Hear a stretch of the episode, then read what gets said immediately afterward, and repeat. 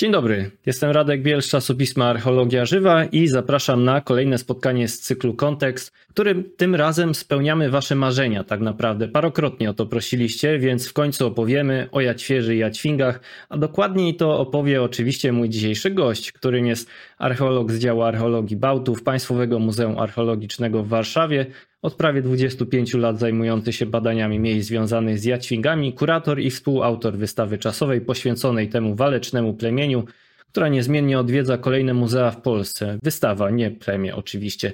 Dr Marcin Engel. Cześć Marcin. Dzień dobry, dobry wieczór Państwu. Bardzo się cieszę, że jestem tutaj. Cieszę się Radku, że mnie zaprosiłeś. Bardzo, bardzo cieszę się na spotkanie z Państwem. Super. Drodzy widzowie, tradycyjnie oczywiście powitajcie go serdecznie w komentarzach. Widziałem, że już niektórzy dają znać skąd się z nami łączą, to taka mała nasza tradycja. Zdradzę, że z panem doktorem mieliśmy okazję poznać się na ostatniej konferencji organizowanej przez Muzeum Początków Państwa Polskiego w Gnieźnie i przyznam, że od razu wiedziałem, że nie mogę przepuścić okazji pomęczenia go, żeby wystąpił nasz właśnie w naszym kontekście jak i zresztą parę innych osób też, ale ich tożsamości na razie niech pozostaną zagadką. Jeśli oglądacie zapis tego spotkania, które pojawi się wkrótce na naszym kanale YouTube i postanowicie nas zasubskrybować, no to wtedy nie przegapicie żadnego z przyszłych spotkań. A teraz już przynosimy się bezpośrednio do Jaćwieży i oddaję głos Marcinie.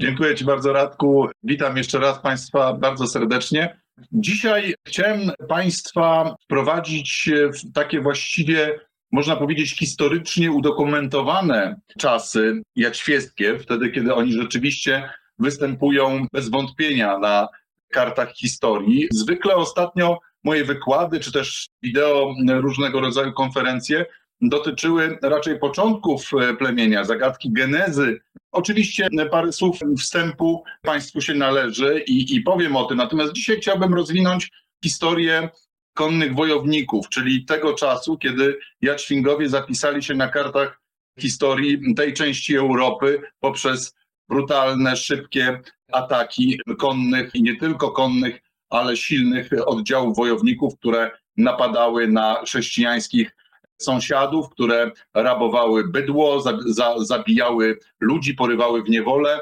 I tak naprawdę ta krwawa, można powiedzieć, tradycja, krwawa legenda na wielu, wielu, wielu regionach przetrwała, taka, taka można powiedzieć zła legenda, aczkolwiek teraz już raczej kojarzona z czymś właśnie walecznym, nieustępliwym, z kimś, kto walczy do końca, który się nie poddaje, który tak naprawdę jest dumny e, ze swojego pochodzenia i walczy jak lew z przeważającymi siłami. Proszę Państwa, tytułem wstępu widzicie tutaj Państwo XVI-wieczną mapę Kaspera Hennenbergera, której to jako pierwszy, można powiedzieć, historyk już w owych czasach i geograf zaproponował na podstawie kroniki pruskiej autorstwa Piotra z Duisburga zaproponował rozlokowanie pruskich plemion. Jest to rzeczywiście rozlokowanie trafione, tak naprawdę potem badania historyczne, badania archeologiczne potwierdziły tak, taki właśnie rozkład tychże plemion i zasługą Kaspera Hennenbergera było to, że tak naprawdę ówczesne elity intelektualne Europy były przekonane, że Jaćwingowie zamieszkiwali tereny Sambii. No, wzięło to się stąd, że tam rzeczywiście spora kolonia przesiedleńców istniała w e, takim jakby narożniku Półwyspu Sambijskiego, gdzie rzeczywiście du duża społeczność pojaćwiecka, czy też pochodzenia jaćwieckiego mieszkała. On jako pierwszy badacz, pierwszy, pierwszy mm, taki właśnie można powiedzieć intelektualista wskazał, że to nie to miejsce jest miejscem pierwotnych siedzib jaćwieckich, ale można powiedzieć, że tutaj południowo-wschodnia część tej mapy. Tutaj dobrze tego nie widać, ale tu jest taki napis Cudowia, tu jest napis Jazwingie, które to tereny interpretowane były przez niego jako obszar zajmowany przez odłam Prusów Sudawów, inaczej w innych źródłach e, zwanych Jaćwingami. Proszę Państwa, To jest oczywiście sytuacja polityczna, sytuacja geograficzna, geopolityczna z XIII wieku. Te dane uzyskał, tak jak już powiedziałem, z kroniki z Duisburga, ale Pierwszy podział plemion pruskich pojawił się wcześniej, w pierwszej, w latach 20., 30. XIII wieku, kiedy to na dworze króla duńskiego Waldemara powstał dokument, gdzie pierwszy, pierwszy raz pojawiają się nazwy plemion pruskich. Potem podobny spis jest zawarty w dokumentach króla czeskiego Przemysła Otokara, który jak zapewne niektórzy z Państwa wiedzą, prowadził dużą wyprawę, krucjatę, wyprawę krzyżową na tereny Sambi, na tereny pruskie, żeby wspomóc podupadający wówczas na duchu zakon krzyżacki i on jako drugi wymienił te plemiona pruskie, w tym właśnie również Jacwierz Sudowie. XIII wieku, kiedy, przepraszam, w XIV wieku, kiedy powstała Kronika Ziemi Pruskiej, autorstwa Piotra z Duisburga, ten jakby zapis tych wszystkich plemion już stał się kompletny. Oczywiście to jest XIV wiek, kiedy już Prusy są podbite, kiedy Jacwierz jako byt polityczny nie istnieje. Tym niemniej wiemy to, że Piotr z Duisburga operował bardzo dobrymi informacjami z XIII wieku, także tutaj jakoś wiele, wiele fantastycznych informacji nie zawierał, tylko zgodnych, zgodnych z prawdą.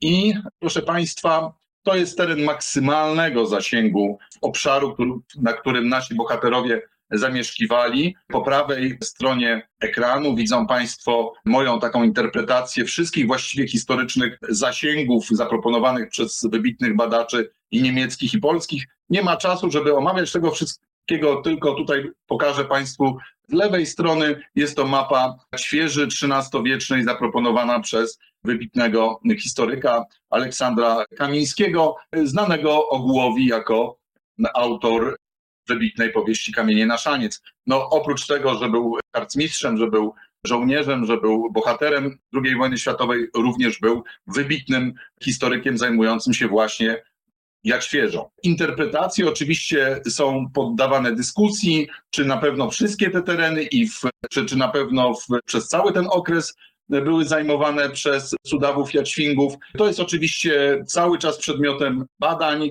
bardziej już teraz może historycznych, archeologicznych niż historycznych, które mają jakby po prostu dostarczyć informacji, czy, czy jakaś kultura, czy dałoby się jakąś kulturę archeologiczną tutaj dla, dla tego okresu wczesnośredniowiecznego wydzielić. Jest to, jest to trudne, jest to kontrowersyjne, są podejmowane różne próby, sam podejmowałem taką próbę i jest no, dużo jeszcze, dużo jeszcze wyzwań i pracy przed nami.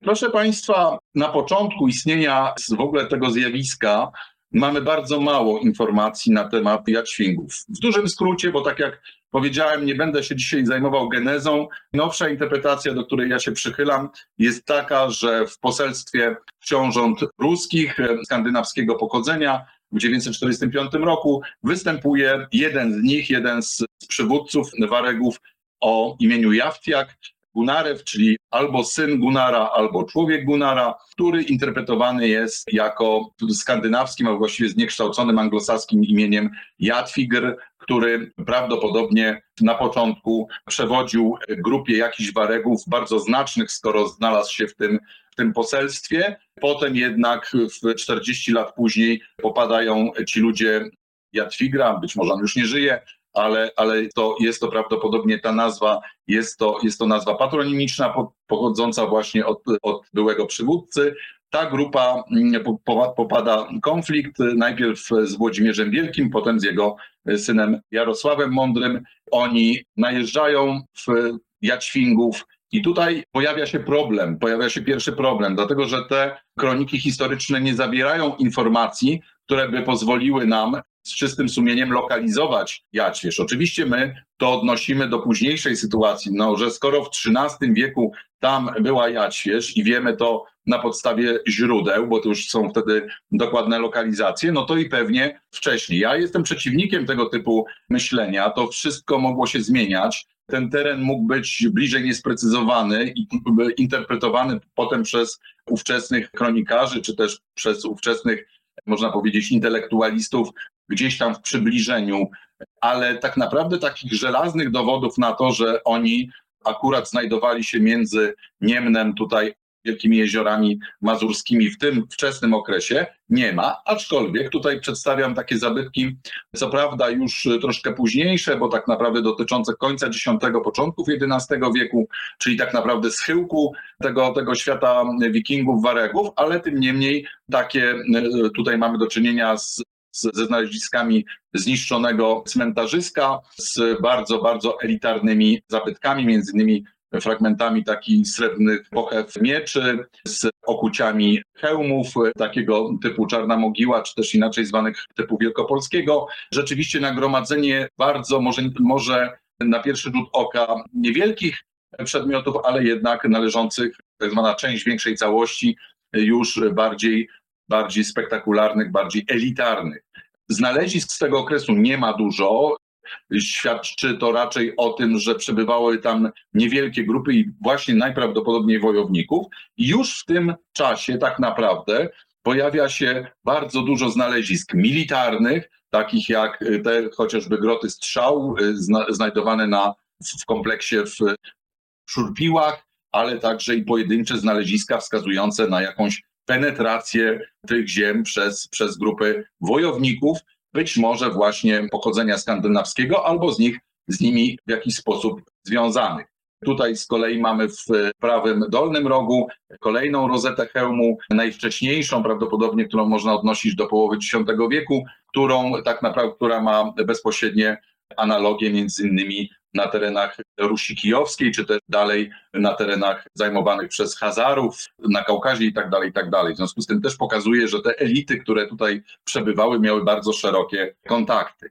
Tak naprawdę, jeszcze może wracając do tego slajdu, potem pokażę, w tym okresie wczesnym również pokazują, pokazują się, znaczy znajdowane są zabytki, które można wiązać jeźdźcami. Tym niemniej mamy tutaj problem, bo tak naprawdę oprócz jednego cmentarzyska, które, najwcześniejszego, które możemy datować na schyłek X i początek XI wieku, znajdujące się na terenie warowni, na terenie szur, kompleksu osadniczego w Szurpiłach, nie mamy więcej cmentarzysk, mamy po prostu luźne znaleziska zgrodzisk, między innymi, o których też będę mówił, które można datować na, na te wcześniejsze na ten wcześniejszy okres. Natomiast cała reszta pochodzi już z okresu późniejszego. Żeby Państwu uzmysłowić, jaka sytuacja, jaką sytuację mieliśmy do niedawna, bo tak naprawdę, proszę Państwa, trzeba Wam wiedzieć, że dopiero tak naprawdę w XXI wieku archeologia mogła jakby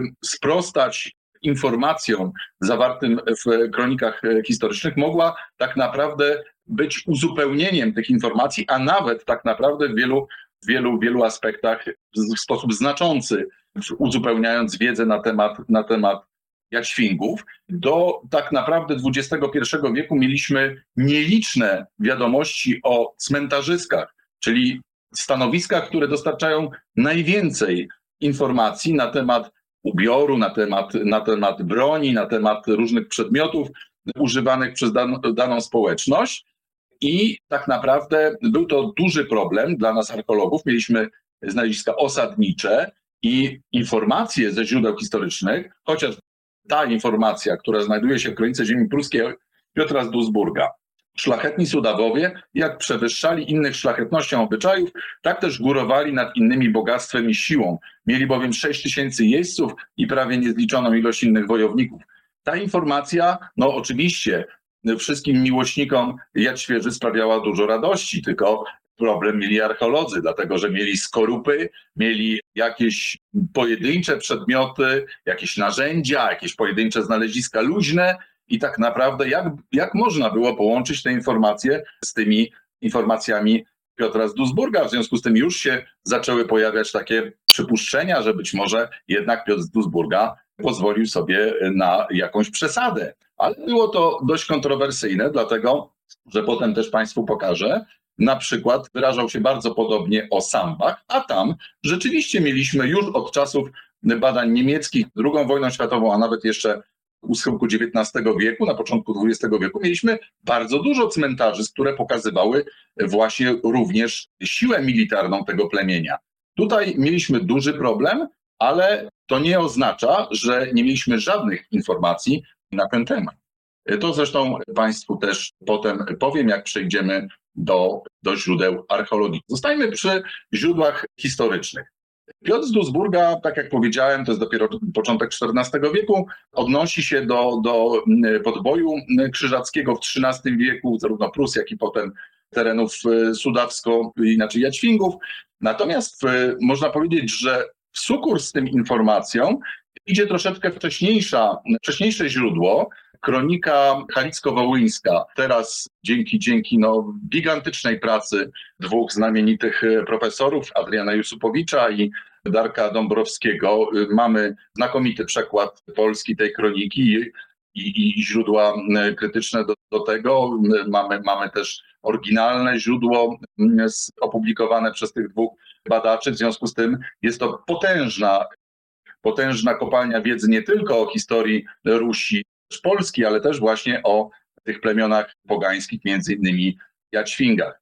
W tejże kronice w relacji o wyprawie Siemowita I i książąt Romanowiczów na Jaćwingów czytamy Nazajutrz zebrali się wszyscy Jaćwingowie i piesi jeźdźcy, liczni niezmiernie, że lasy ich pełne były. Także jest to oczywiście mm, taki no, ładny ozdobnik literacki, ale proszę zauważyć, że ta informacja ładnie koresponduje z mm, informacją Piotra e, z Duisburga. Oczywiście te dwie informacje mm, to Państwo, którzy mają do czynienia ze źródłami historycznymi, doskonale wiedzą, że kronikarze, żeby, że tak powiem, podnieść rangę zwycięstw chrześcijańskich, zwycięstw czy to zakonu krzyżackiego, czy też Rusi, koalicji z Polakami, żeby podnieść właśnie rangę tych zwycięstw, no musieli również podnieść rangę pogan, czyli tam już ich wtedy nie obrażano jako tych nędznych pogan, jak to u kadłubka, którzy tam mieli twierdzę jak u dzikich zwierząt, tylko nie, że właśnie mieli bardzo duże siły. Myśmy tutaj im dali łupnia, mówiąc kolokwialnie. W związku z tym to oczywiście trzeba mieć zawsze z tyłu głowy i to na to historycy zwracają uwagę, że na pewno w tych informacjach jest są zabiegi literackie i lekka przesada, no ale jak mm, Państwu w dalszym ciągu tego referatu postaram się pokazać, ta przesada nie jest aż tak duża. Proszę Państwa, tak jak powiedziałem, na kartach historii Jaćwingowie występują jako konni wojownicy, jako, jako bandy właśnie pogan, które mm, atakują chrześcijańskie kraje i, i są no strasznym dla nich obciążeniem i zagrożeniem, ale te informacje, oczywiście może tak nagromadzenie tych informacji, to jest głównie XIII wiek. Wcześniej po y, wyprawach wzmiankowanych przeze mnie, czy to Włodzimierza pod koniec X wieku, czy w połowie XI wieku Jarosława Mądrego, mamy tylko pojedyncze informacje na temat Jaćwingów, między innymi najazdu Jarosława Światopełkowicza w, na początku XII wieku i potem z akcji chociażby Romana Mścisławowicza pod koniec XII wieku, który mści się za najazdy jaćwieckie. Ale tak naprawdę większość informacji na temat aktywności militarnej tego ludu, a potem wypraw odwetowych chrześcijańskich sąsiadów, to jest XIII wiek. To jest rzeczywiście wiek bardzo wzmożonej aktywności tych ludzi. Oczywiście nie, nie, nie należy też zapominać o słynnym opisie Wincentego Kadłubka dotyczącego tym razem połększan, jak on ich nazywał, który to miał miejsce w latach 90. XII wieku. Ale to też jest schyłek XII wieku i tak naprawdę z tych informacji historycznych można wywnioskować, że ta aktywność rzeczywiście miała miejsce pod koniec XII i na początku XIII wieku. W związku z tym nie dziwi tak naprawdę zmęczenie książąt polskich czy ruskich tymi najazdami i chociażby próby ratowania sytuacji przez Konrada Mazowieckiego, tak łatwo dzisiaj ocenianego za ściągnięcie zakonu krzyżackiego. Prawda jest taka, że rzeczywiście, jeśli się popatrzy na wszystkie te informacje, na chociażby na tę mapę, na kierunki najazdów nie tylko jaćwieckich czy pruskich, ale również już bardzo dużej aktywności Litwy, która rośnie w potęgę i która wchodzi w liczne koalicje zarówno z Jaćwingami, jak i z innymi plemionami pruskimi, to można sobie rzeczywiście wyobrazić, że to sąsiedztwo pogan było bardzo uciążliwe, zwłaszcza dla terenów pogranicznych, dla Pomorza, dla Mazowsza, dla terenów Podlasia, dla, dla terenów Rusi Halicko-Wołyńskiej, to rzeczywiście, czy też innych terenów ruskich, księstw ruskich. W związku z tym rzeczywiście ta, ta, te próby jakby wyjścia z sytuacji są, są tutaj historycznie usprawiedliwione. Proszę Państwa, w kronice halicko-wołyńskiej w relacji o walkach e, koalicji litewsko-rusko-żmudzko-jaćwieckiej. Proszę zobaczyć, w jakie koalicje dziwne wchodzili również Jaćwingowie przeciwko księciu, a nawet chwilowo królowi litewskiemu Mendogowi. 1249 1200 lub 1250 czytamy i jechali na nich Rusini z połowcami i ze strzałami i Jaćwingowie z sulicami. To jest bardzo informacja ciekawa dla nas, bo pokazuje, że źródła historyczne wyróżniały specjalizacje różnych ludów i na początku są, jeszcze wcześniej pada, tutaj nie ma zacytowane, jeszcze wcześniej pada taka informacja, że wychodzą Niemcy z kuszami, prawda? Czy Niemcy, czyli wiadomo, że chodzi o krzyżaków, czy też, czy też raczej wtedy kawalerów mieczowych, którzy wychodzą po prostu z kuszami, Rusini z połowcami właśnie ze strzałami, z łukami, a Jaćwingowi z sulicami, czyli inaczej włóczniami. Te informacje na temat sulic, na temat włóczni się powtarzają w tej kronice i widać, że tak naprawdę kronikarze ruscy chcą podkreślić, że taka specjalizacja tych, tychże jaćwingów jest, jest istotna, że oni rzeczywiście walczyli z włóczniami, nie tylko konno, to trzeba tutaj być uczciwym w tych informacjach. Pojawiają się zarówno piesi, jak i konni, ale jest parę takich już bardzo szczegółowych informacji, które pokazuje, że, że właśnie konni wojownicy używali sulic, czyli tutaj są tłumaczone, moim zdaniem to ogólnie można odnosić do różnego rodzaju broni drzewcowej, natomiast są takie interpretacje, że, że chodziło tutaj o taką włócznię z krótkim drzewcem i, i długim, masywnym grotem. No, jak Państwo pokażą, to, to tutaj różnie bywało, natomiast, natomiast rzeczywiście może, może coś w tym e, być. W Kronice Halicko-Wołyńskiej czytamy jeszcze jedną bardzo ciekawą informację. Skomond był czarownikiem i wróżbiarzem znamienitym, szybki był jak zwierz, pieszo bowiem chodząc powojował ziemię pińską i inne krainy. To jest ciekawa informacja, bo tutaj tak naprawdę co można wywnioskować? Można wywnioskować, że kronikarz podkreśla, że tak naprawdę Jaświngowi tutaj zrobili wyjątek, prawda? Zeszli z koni. I tak naprawdę być może chodziło o to, że w ten sposób mogli próbować zaskoczyć przeciwnika lub nastawić się na przykład na zdobywanie jakichś umocnionych punktów, fortyfikacji itd., tak itd. Tak Natomiast poka pokazywać również może to, że tak naprawdę obok konnicy Jaćwingowie mieli również skuteczną piechotę. Także to, to tutaj jest bardzo to ciekawa informacja. Oczywiście ten skomand został, został Łukasz pochwalił się właśnie, że, że został zabity, a jego głowa została nadziana na jakąś pikę. Także tak został honorowany przez e, swoich adwersarzy z Rusi. Proszę Państwa, w tym samym znamienitym źródle czytamy w relacji z wyprawy Romanowiczów na ziemię nowogródzką, na tereny zajmowane przez Litwinów, że Jaćwingowie zaś posłani na pomoc Danielowi nie mogli dojechać, gdyż śniegi wielkie były. To jest też ciekawa informacja, bo większość najazdów, czy to odwetowych, czy tych właśnie pogańskich, prowadzona jest w takie mroźne, ale dosyć bezśnieżne zimy. Natomiast tutaj kronikarz podkreśla, że przez te, przez te właśnie duże opady śniegu oni nie mogli sobie pojechać. Tutaj też można się dojechać. Można, można, jest po pierwsze użyte słowo nie mogli dojechać, a po drugie rzeczywiście można się domyślać, że, że tak naprawdę konne wojsko miało duże problemy z takimi wielkimi zaspami śnieżnymi, żeby, żeby tam trafić. No, oczywiście istnieje jeszcze taka możliwość, że była to świetna wymówka, żeby nie dotrzeć na te tereny i bić bądź co bądź jednak pobratymców Litwy. To jest, e, proszę Państwa, ciekawa ilustracja z latopisu Radziwiłowskiego, bo ona e, pokazuje co prawda nie Jaćwingów, ale, ale z ruskich wojowników, którzy idą na Jaćwingów. Akurat ta, ta informacja dotyczy najazdu tego wspomnianego przeze mnie z początku XII wieku. Także nieprzypadkowo tutaj tej ilustracji użyłem. Jak tutaj Państwo się dopatrzą, w staroruskim, staroruskiej cyrylicy jest nadpis, nadpis Jatwiagi widoczny. Proszę Państwa, w tejże samej kronice halicko-wołyńskiej w relacji z kolei o wyprawie księcia też krótko króla Daniela Najaćwingów w 1255 lub 1256 czytamy. Jeden zaś woj wyciągnął prawicę swoją i wyjąwszy buławę bojową z zapasa swojego daleko cisnąwszy, zrzucił księcia Jaćwieskiego z konia jego. Tutaj jest nie dość, że expressis verbis napisane, że, że chodziło o jeźdźca, no to jeszcze księcia jaćwieckiego. Ci książęta jaćwieccy na tych koniach pojawiają się, pojawiają się, zwłaszcza kiedy kronikarz chwali się liczbą zabitych książąt.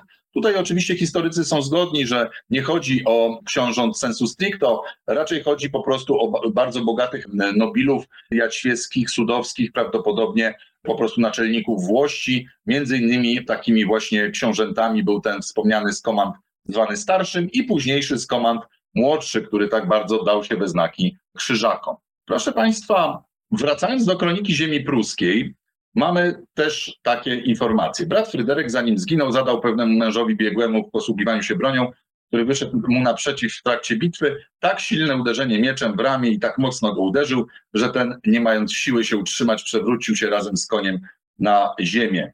Kolejna, kolejny jakby dowód na to, że tak naprawdę mamy tutaj do czynienia z konnymi jeźdźcami. To jest o tyle ciekawe, że tak naprawdę większość informacji nie zawiera tego typu informacji, bo to jest jakby dla kronikarzy często oczywiste. My tak naprawdę z kontekstu możemy się często domyśleć, że chodziło o konnych wojowników, tym bardziej, że wtedy, kiedy kronikarz, zwłaszcza to obydwaj kronikarze, zarówno ten związany z kulturą łacińską, jak i ten z, z, kulturą wschodnią, podkreślają, że jeśli walka toczy się pieszo, to, to jest to wyraźnie zaznaczone, prawda, że oni schodzą z konia i walczą pieszo lub właśnie towarzyszy im piechota. Natomiast jakby jeśli można byłoby wyczytać jakąkolwiek taktykę walki z tych informacji, no to widać, że w większości wypadków były to po prostu szybkie wypady konne, konnych oddziałów, bo po prostu inaczej nie byłoby na przykład możliwe tak szybkim czasie przemieścić się z jednego punktu do drugiego. Te miasta, czy też grody, które Jaćwingowie atakują, są po prostu wymienione. Wymieniony mniej więcej czas, w którym to, to, to się stało, więc widać po tym, że tak naprawdę większość tych zaczepnych oddziałów musiały stanowić oddziały konnicy. I proszę Państwa, cóż, tak jak powiedziałem wcześniej na wstępie, tego typu najazdy odbiły się szerokim echem w ówczesnym chrześcijańskim społeczeństwie, w, w chrześcijańskich krajach, od Niemiec, Skandynawię po Polskę, Ruś, kiedy rzeczywiście sława tych pogańskich plemion była olbrzymia. Dość powiedzieć, że tak naprawdę organizowane były krucjaty, które były pełnoprawne z krucjatami lewantyńskimi. Dużo księ książąt środkowo czy też zachodnioeuropejskich miało sposobność, żeby się bliżej właśnie na pogan wybrać niż, niż tam jechać do, do, do Jerozolimy i, i na Bliski Wschód ale też pokazują, ten ruch krucjatowy północny też pokazuje, że to rzeczywiście siła militarna tych plemion musiała być znaczna, dlatego że zakon krzyżacki nie radził sobie na początku bardzo dobrze. On właśnie musiał posiłkować się często wyprawami krzyżowymi organiz organizowanymi przez władców, czy to niemieckich, czy to polskich, czy to czeskich, ale tak naprawdę, gdyby nie te, w tym pierwszym okresie, gdyby nie te krucjaty, gdyby nie ilość rycerstwa, która dotarła na te tereny, być może zakonowi nie byłoby wcale tak łatwo, albo, albo w ogóle by nie, nie, nie udało się pokonać tych, tych wojowników. Pokazuje to też te, te informacje, tak naprawdę potem, jak Państwo się przekonają, w sukurs idzie im archeologia, że tak naprawdę nie można tutaj mówić o jakimś zacofaniu cywilizacyjnym tych, tych ludzi, o jakimś zacofaniu militarnym tych ludzi w stosunku do przeciwników. Istotna różnica to jest ich pogaństwo, natomiast uzbrojenie, być może taktyka walki, która była raczej dostosowana do radzenia sobie po prostu z dużymi oddziałami przeciwników, dobrze wyszkolonych, ale tak naprawdę uzbrojenie, wyposażenie tych, tych wojowników pruskich, czy jaćwieckich, czy też litewskich, jeśli ustępowało to tylko i wyłącznie nieznacznie zachodniemu, czy też wschodniemu rycerstwu. Proszę Państwa, źródła historyczne mówią jeszcze nam o zwyczajach pogrzebowych, zwyczajach kultowych związanych z, między innymi właśnie z traktowaniem koni. Autor bardzo ciekawego źródła, odkrytego dopiero w latach 70. ubiegłego wieku w kodeksie irlandzkim Tiones Terrarum, opisującym prawdopodobnie misję księdza katolickiego na te tereny południowo-wschodniego wybrzeża Bałtyku. Mówi o Jaćwingach i Prusach, że bo to nie tylko dotyczy, tutaj akurat jest napisane, że Prusowie, ale te jego informacje dotyczą również i Jaćwingów, którzy są tam wymienieni. Prusowie zmarłych palą razem z końmi, bronią i najlepszymi szatami, wierząc, że tych, że tych rzeczy i innych, które palą, będą mogli używać w przyszłym świecie.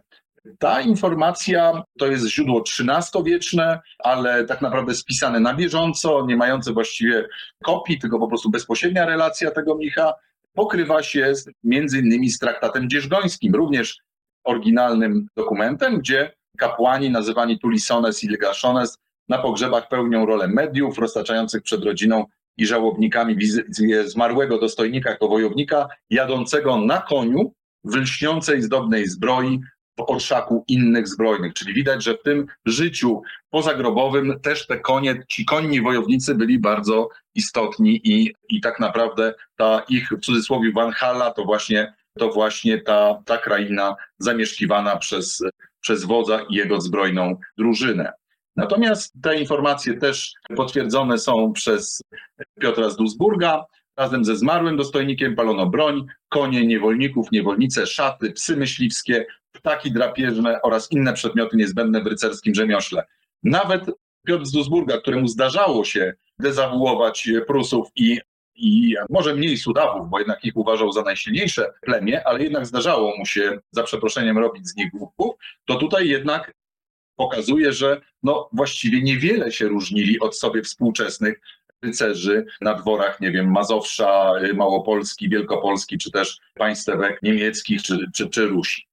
To, jest, to są bardzo ciekawe informacje, pokazujące też, że e, tak naprawdę ta grupa wojowników, elitarna arystokracja widziała siebie właśnie jako takich wojowników konnych razem, razem z drużyną. To oczywiście tych analogii można tutaj dużo wymienić, natomiast rzeczywiście dla Jaćwięgów, Prusów i również Litwinów było to bardzo istotne w ich jakby życiu pozagrobowym. To na temat, oczywiście w dużym skrócie, na temat źródeł historycznych. Tak jak mówiłem wcześniej, one do pewnego momentu, jak ja zaczynałem pracę w latach 90., to, to tak naprawdę źródła archeologiczne to, to było bardzo niewiele rzeczy i trudno było tak naprawdę synchronizować te, te dane z informacjami zawartymi w kronikach średniowiecznych, ale tutaj Państwo widzą, to jest taka mapa z mojego artykułu dotycząca właśnie konnych wojowników. To są znaleziska, rozmieszczenie znalezisk oporządzenia i uzbrojenia dzieckiego na terenie historycznej Jad Świeży. Są to zarówno znaleziska luźne, jak i znaleziska na osadach, grodziskach, ale również i na cmentarzyskach, o czym powiem później. I proszę Państwa, tak jak powiedziałem, informacje na temat cmentarzy świeckich były znane.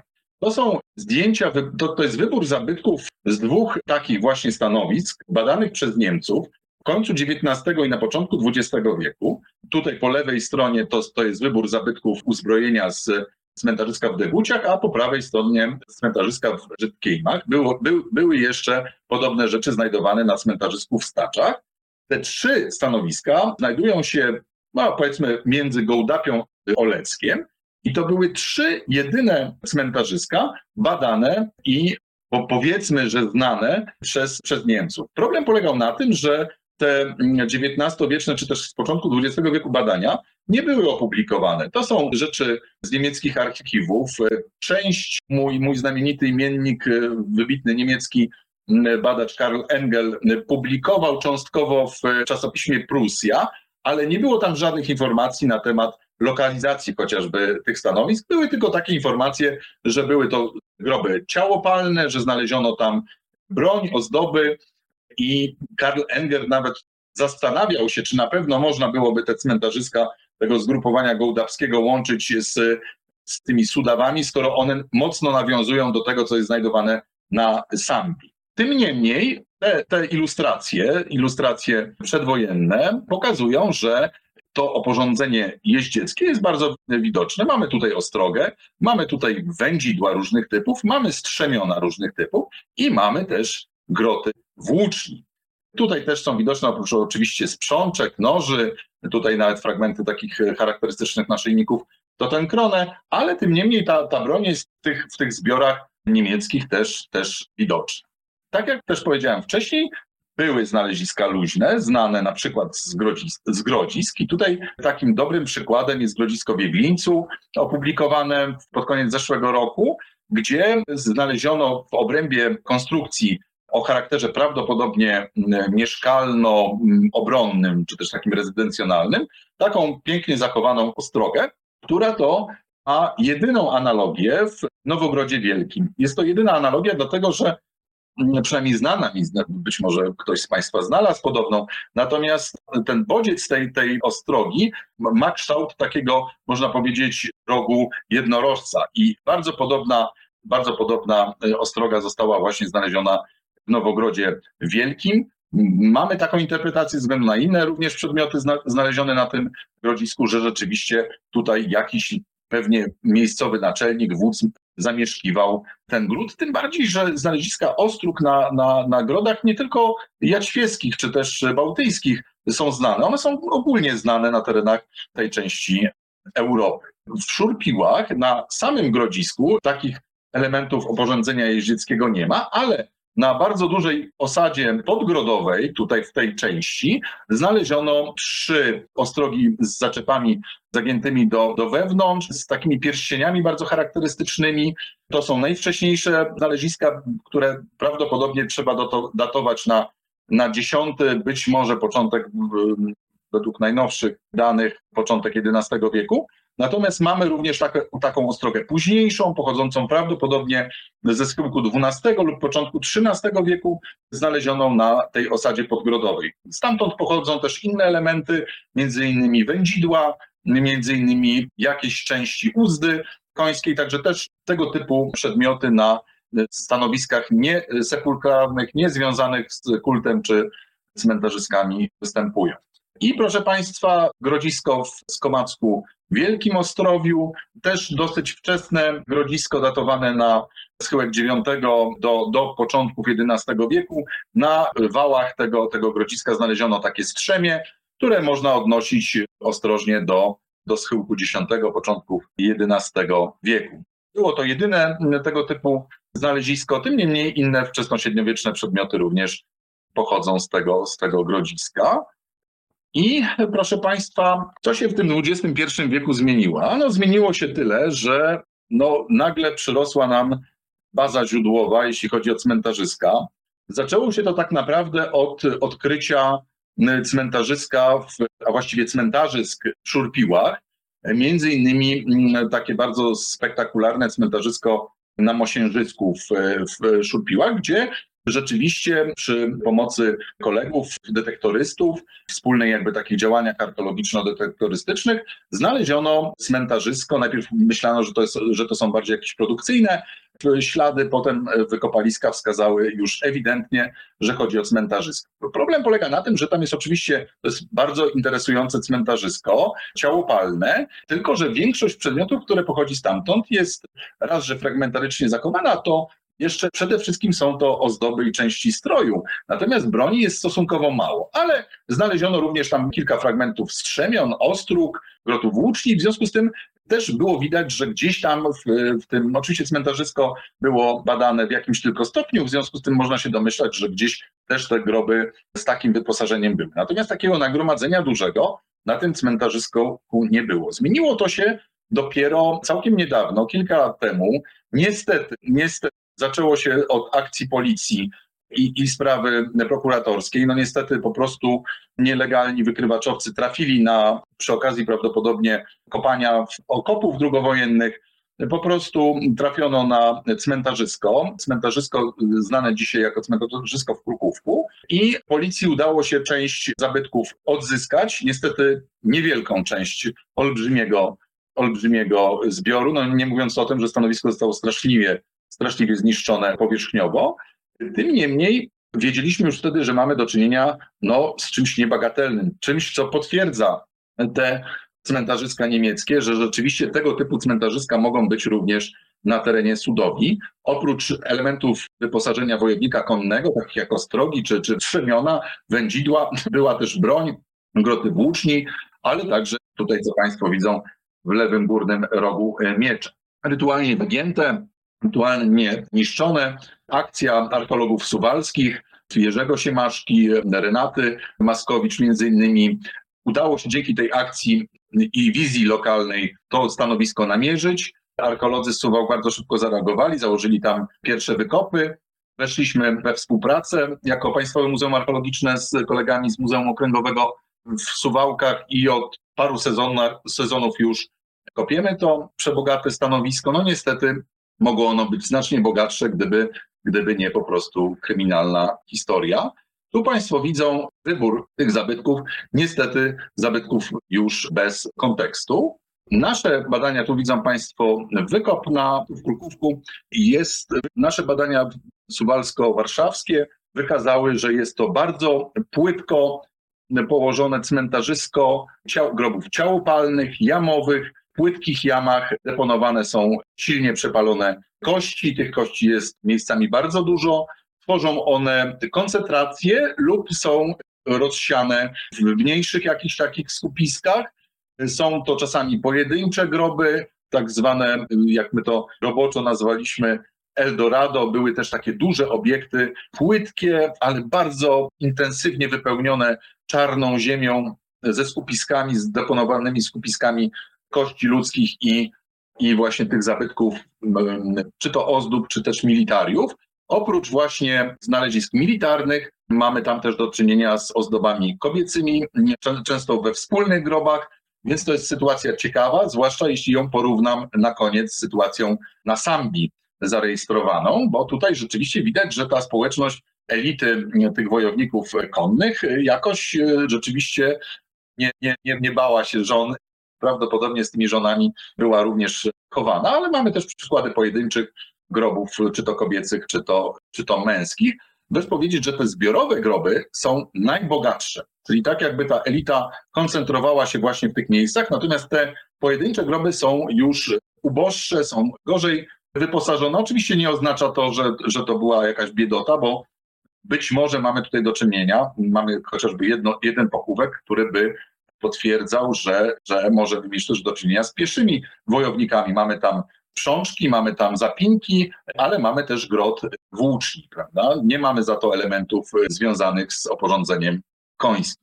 To, są, to jest wybór, oczywiście jest tego znacznie więcej, ostróg jest bardzo dużo na Krukówku. Są to te, te górne zdjęcia, przedstawiają odzyskane przez policję zabytki, a te dwa dolne są to już zabytki znalezione przez nas w kontekście grobowym, właśnie w tym bardzo, bardzo bogatej jamie, prawdopodobnie niejednofazowej, prawdopodobnie jak to w niektórych kurhanach po prostu pewne miejsca były eksploatowane, czy to jakieś miejsca rodowe, czy, czy jakieś inne względy na, o tym decydowały i prawdopodobnie gdzieś tam na przestrzeni 60, 70, 80 lat te, te pochówki były deponowane.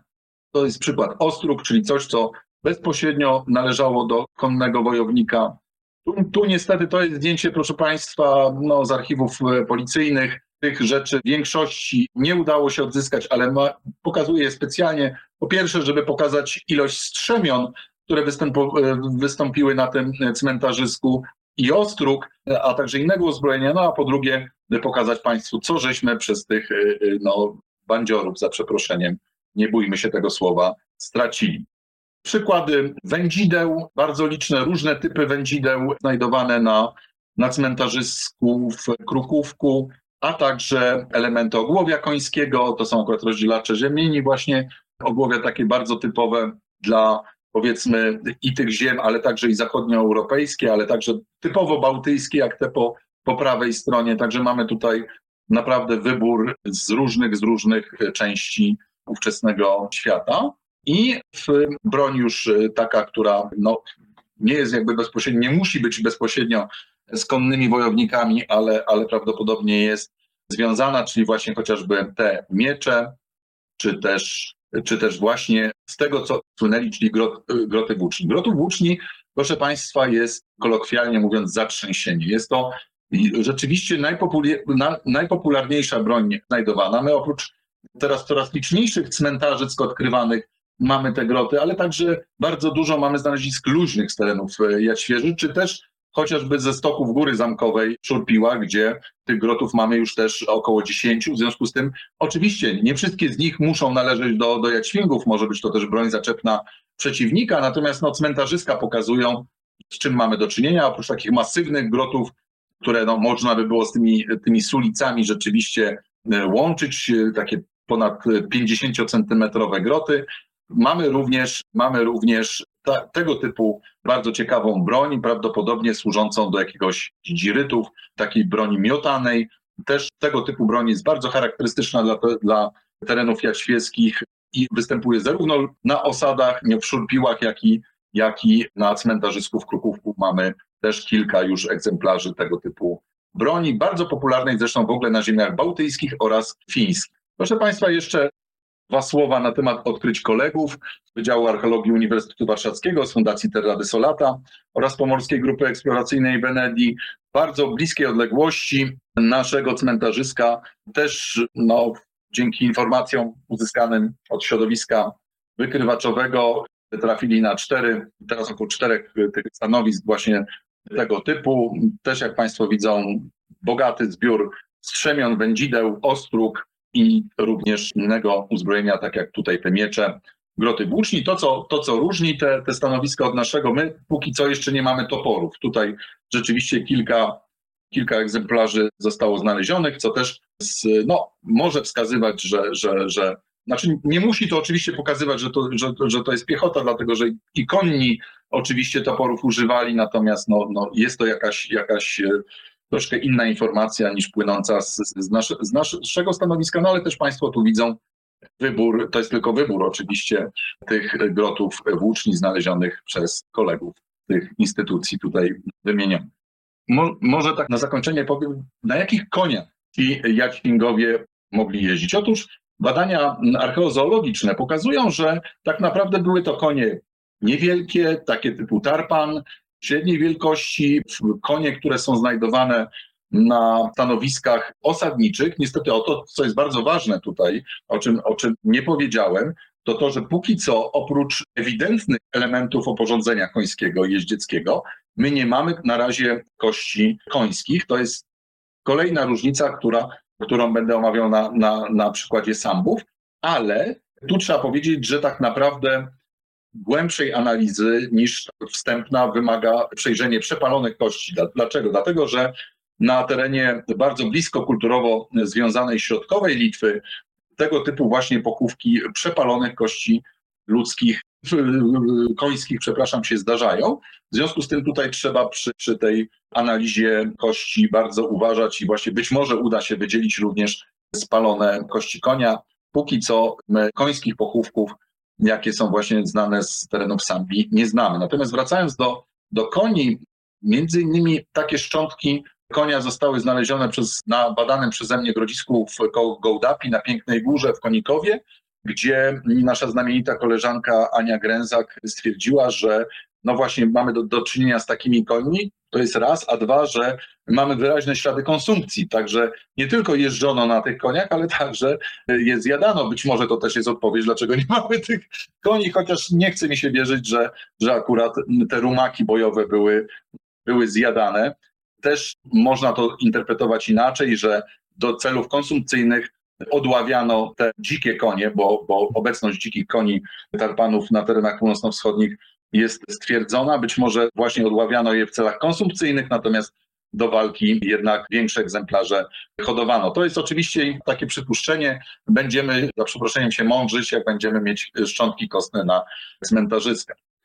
I to, co, o czym mówiłem. Sambowie to jest coś, na co zwraca Duisburg uwagę, w końcu ziemi pruskiej, że bogata i ludna Sambia mogła wystawić 4 tysiące jeźdźców i 40 tysięcy piechoty.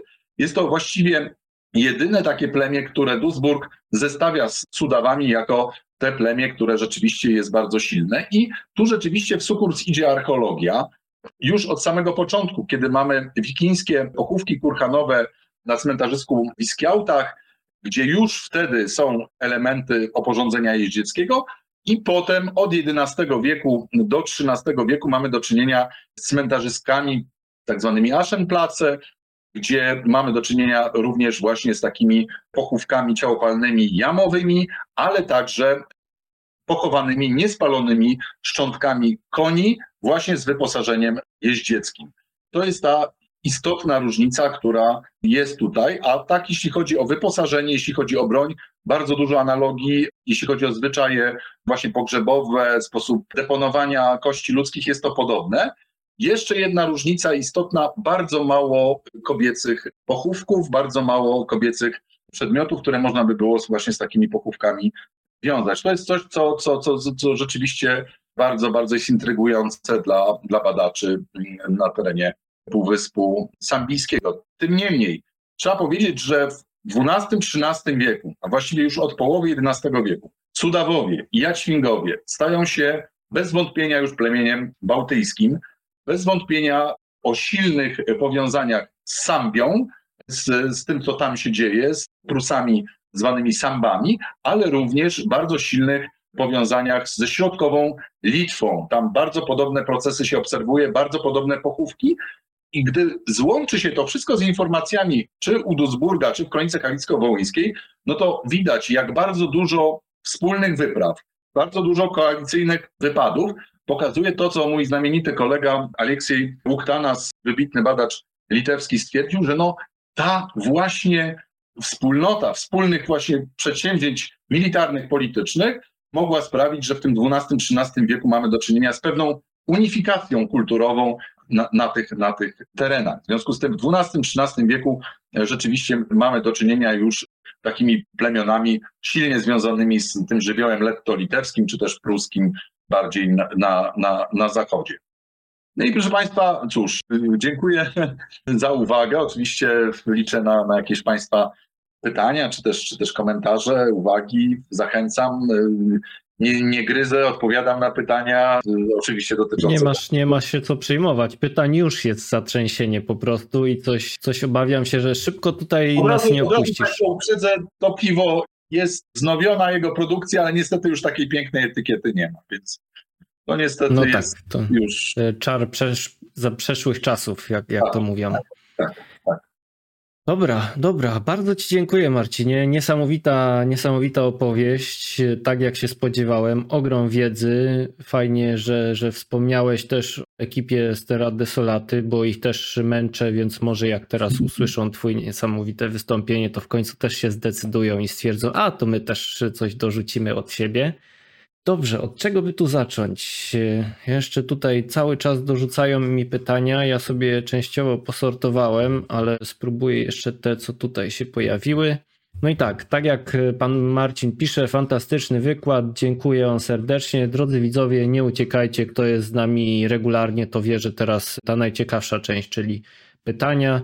Oczywiście, nie żeby tam poprzednia nie była ciekawa, cały czas siedzieli i, i pilnowali i, i słuchali.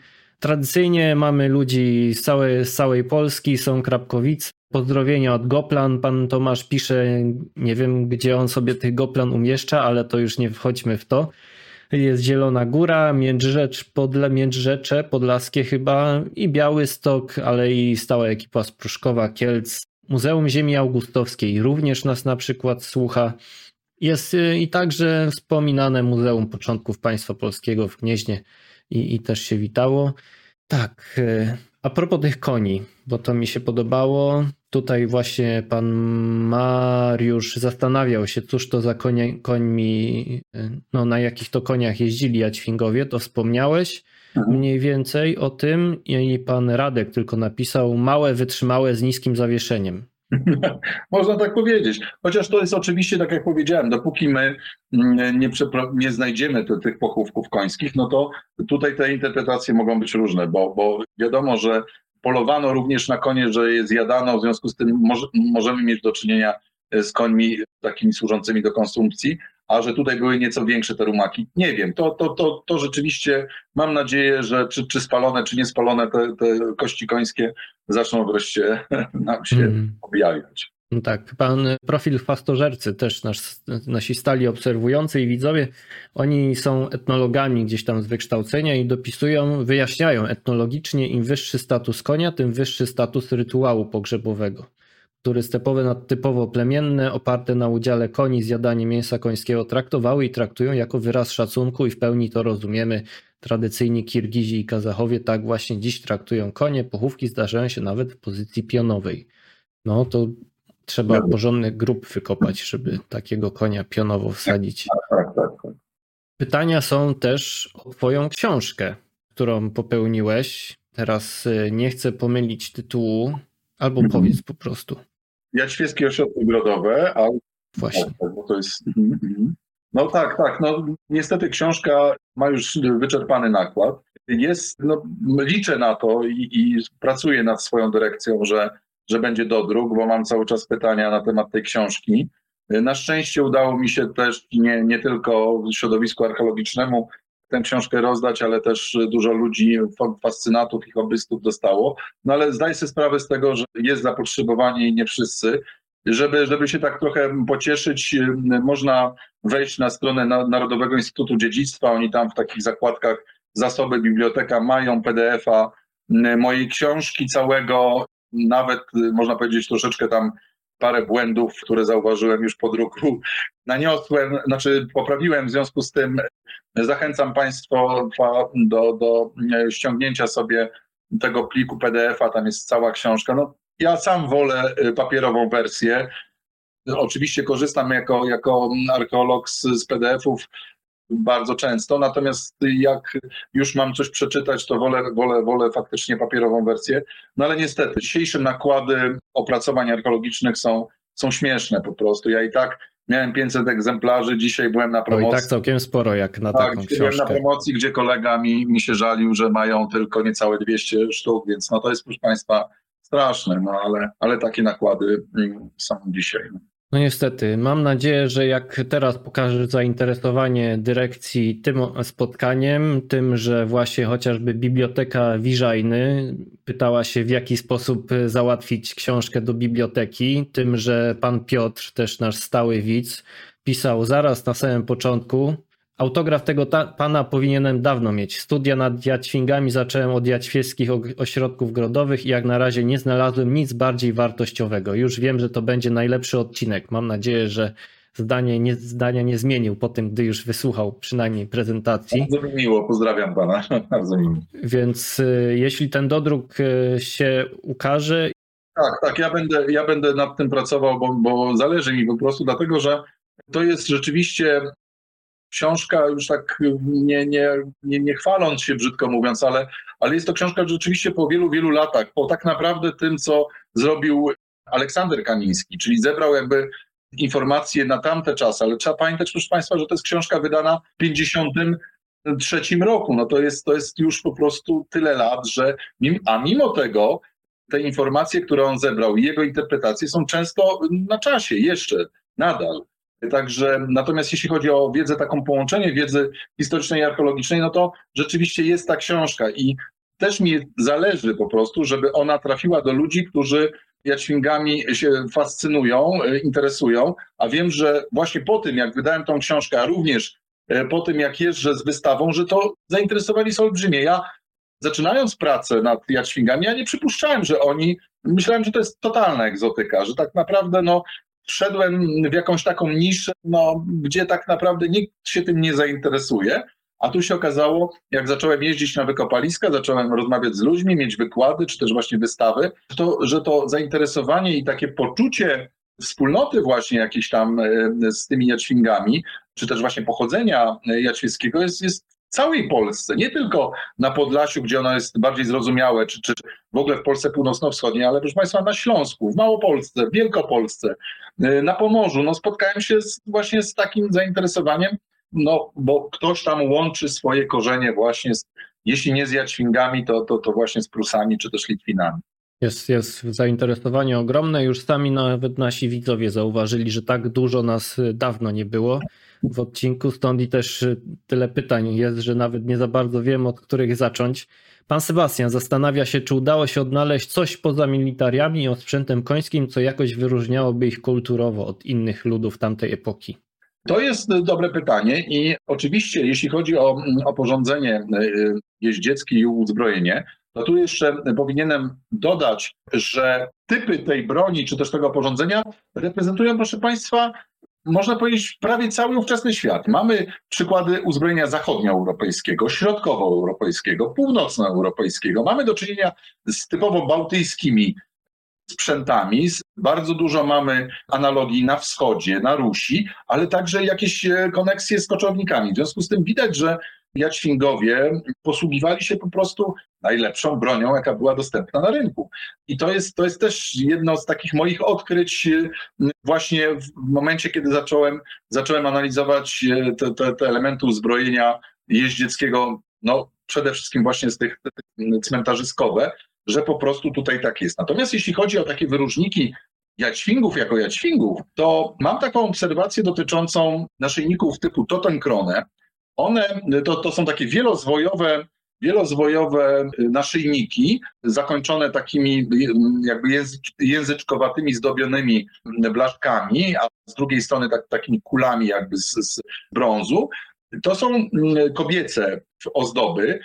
My na swoich cmentarzyskach znajdujemy je pokawałkowane, ale także już coraz więcej znalezisk, być może właśnie koledzy z, z Terra Desolata, z, tak, z Terra Desolata mhm. coś o tym też powiedzą szerzej. Natomiast moja obserwacja jest taka i, i, i, taka hipoteza, bo te naszyjniki występują owszem na innych ziemiach pruskich, ale albo one są znalezione luźno, albo nawet jeśli w kontekstach grobowych, to już bardzo późnych, zwykle XIV wieku, a nawet początku XV wieku, co jest bardzo ciekawe, dlatego że u nas zaczynają się już pojawiać w pochówkach, które można wiązać z drugą połową XI wieku, a na pewno już w XII wieku. Zresztą nie tylko w pochówku, pochówkach, ale także i na przykład na Grodzisku w Jeglińcu, w takiej konstrukcji, którą my interpretujemy jako albo rezydencjonalno-kultową, albo kultową, gdzie jest bardzo duży depozyt przedmiotów brązowych i między innymi właśnie tego typu, tego typu naszyjnik. Ten zespół jest bardzo dobrze datowany na wiek XII. W związku z tym widać, że w XII wieku u nas są, w XIII wieku również, między innymi na cmentarzysku w Mosięży, na, na Mosiężysku już wspomnianym przeze mnie. Natomiast te późniejsze ja interpretuję jako takie to są cmentarzyska tak zwanych neofitów pruskich, którzy, którzy służyli zakonowi i którzy byli pochowani, owszem, już nie spaleni, ale często z wyposażeniem e, nawiązującym do ich kultury, do ich tradycji. I moja, moja interpretacja jest taka, z którą zresztą wielu kolegów się nie zgadza, specjalizujących się w temacie, że to, to, to są neofici pochodzący z terenów jaćwieskich, bo w tym wcześniejszym okresie, gdzie to ten kronę naszyjniki występują, one występują oprócz pojedynczych, dosłownie pojedynczych jakichś rozstrzelonych egzemplarzy, występują na, na jad świeży i potem, owszem, występują na cmentarzyskach neofickich, ale często właśnie w takich regionach, do, na, na, które przesiedlano elitę jaćwiecką, bo na pewno Państwo wiedzą, że tak naprawdę Oczywiście część elity jaświeckiej zginęła w walce, ale bardzo duża część została przesiedlona przez krzyżaków, dostała nadania, co Duisburg ładnie w kronice podkreśla, dostała nadania równe jakby e, temu, co, co straciła na terenach Sudowi. W związku z tym, to jest oczywiście, wymaga to, to dalszych studiów, ale mam taką hipotezę, że, że właśnie te późne pochówki z tymi totemkronem właśnie mają manifestować to, że że te kobiety pochodziły właśnie z tych arystokratycznych rodów cudowi jad świeży. Ale mówię, to jest oczywiście hipoteza, z nią się można zgadzać lub nie zgadzać, trzeba prowadzić studia dalsze. Nad tym tutaj moja koleżanka Wika Sawicka z Wydziału Archeologii UW z kolegą z kolei z PMA naszej jednostki Karolem Żołędziowskim prowadzą takie studia nad tymi totemkrone, więc mam nadzieję, że coś, coś wspólnie jakoś tam uda się ciekawego na temat tych ozdób powiedzieć. Bardzo charakterystyczne dla jaćwingów, to już wiemy po tych pochówkach, są bransolety ze zwierzęcymi główkami. One występują już teraz w ilościach masowych, można tak śmiało powiedzieć, stosowane zarówno przez kobiety, jak i przez mężczyzn. One bardzo wyróżniają jaćwingów, ale trzeba uczciwie powiedzieć, że na przykład są też bardzo popularne na ziemiach kurońskich czy też znane są na, na terenach łotewskich, czyli w ogóle plemion letto-litewskich ze szczególnym uwzględnieniem pasa nadmorskiego, gdzie one rzeczywiście występują też w nieco in, innych wzorach, ale, ale bardzo też podobnych. W związku z tym jest i bardzo charakterystyczne też takie zawieszki Mm, między innymi właśnie znane z tego depozytu, o którym mówiłem w Bieglińcu, zawieszki romboidalne, koniczynowate, zawieszki okrągłe, które też bardzo charakterystyczne są dla koli świeckich, występują właściwie na wszystkich, we wszystkich kategoriach stanowisk świeckich. Przy okazji właśnie zabytków też y, I pan Rafał i pani Anna zastanawiają się o tak zwanych dzwoneczkach jadźwieckich z Krukówka. Czy coś Tak. już wiemy na, na ich temat? Tutaj, jeśli chodzi o dzwoneczki, rzeczywiście mm, tych dzwoneczków jest sporo, dużo różnej wielkości. Zwykle one są jednak bardzo, bardzo małe. One są też większe egzemplarze. Część się interpretuje jako elementy ogłowia końskiego, inne elementy pasów, elementy różnych zawieszek, brząkadełek na, na ubraniach, czy to kobiecych, czy też być może i, i męskich noszonych. Natomiast to trzeba tutaj powiedzieć, że tych dzwoneczków mamy i w szurpiłach dużo, mamy i na innych stanowiskach, mamy też i w Jeglińcu właśnie na, na Grodzisku, ale też właśnie na tych wszystkich cmentarzyskach, które teraz są odkrywane i badane, też tych dzwoneczków jest trochę. Tutaj, no cóż mogę powiedzieć, no tak jak powiedziałem, że część z nich jest interpretowana jako elementy stroju, czy też jakiegoś takiego, elementy pasów noszone bezpośrednio przez kobiety i mężczyzn, ale być może te większe sztuki, tak zwane janczarki, były, były mocowane tutaj do, do głowia końskiego. Nie można tego wykluczyć, no ale tu takich, że tak powiem, znalezisk in situ, gdzie mielibyśmy to o głowie, czyli musielibyśmy, krótko mówiąc, mieć całą czaszkę końską, żeby, żeby takie rzeczy zaobserwować. Prawda? Tutaj możemy się tylko i wyłącznie domyślać. One, one zresztą wydają dźwięki, tutaj wspaniałe badania muzykologów, zespołu muzykologów pod przewodnictwem pani profesor Gruszczyńskiej, wspaniałej pani profesor, którą tu bardzo pozdrawiam. Super, super badania, różne brała z różnych stanowisk te dzwoneczki, przebadano je pod względem muzykologicznym bardzo, bardzo. I bardzo ciekawe informacje, które pani Gruszczyńska w takim katalogu jakby do wystawy zamieściła, że między innymi niektóre z nich wydają takie dźwięki na częstotliwościach niesłyszanych przez ucho ludzkie, ale słyszane przez zwierzęta. To jest to, no, myślę, że, że dla antropologów kulturowych czy etnografów jest to bardzo ciekawa informacja, dla nas archeologów zresztą też, prawda, że być może jakieś, jakieś były to przedmioty służące odstraszaniu, prawda, złych mocy, czy też właśnie no, komunikacji, prawda, ze, ze, ze zwierzętami. W związku z tym, no to, to, to, to oczywiście szereg innych bardzo ciekawych informacji, ale to to już odsyłam do, do publikacji pani profesor Gruszczyńskiej na temat tych, tych dzwoneczków. No, też one są bardzo charakterystyczne, ale tutaj trzeba uczciwie powiedzieć, że na terenach litewskich też bardzo dużo tego typu przedmiotów znaleziono. Tak, tak, super, bardzo dzięki. Jakby ci się przypomniało, bo ja tylko powiem, drodzy widzowie, że pan doktor był też we wczesnym to było, cykl webinarów prowadzonych przez Muzeum Początków Państwa Polskiego w Gnieźnie. Gdyby ci się przypomniało, że odpowiadałeś na podobne pytanie tam u nich, to po prostu będziemy odsyłać, żeby odpowiedzieć na jak najwięcej pytań. Pytania są oczywiście jakieś badania DNA, to ja tylko szybko powiem, drodzy widzowie, że niestety z ciałopalnych pochówków raczej DNA się nie da wyciągnąć.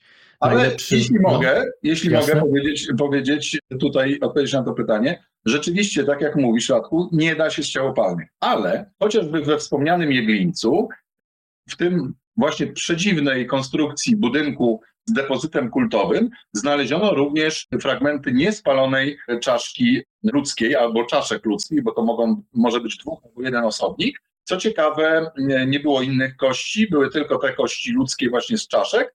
Wydatowaliśmy je C14, one idealnie nam weszły chronologię całego zespołu, więc nie jest to jakaś domieszka, bo tam też mieliśmy do czynienia z zasadnictwem wczesny, z wczesnej epoki żelaza. Nie jest to domieszka z wczesnej epoki żelaza.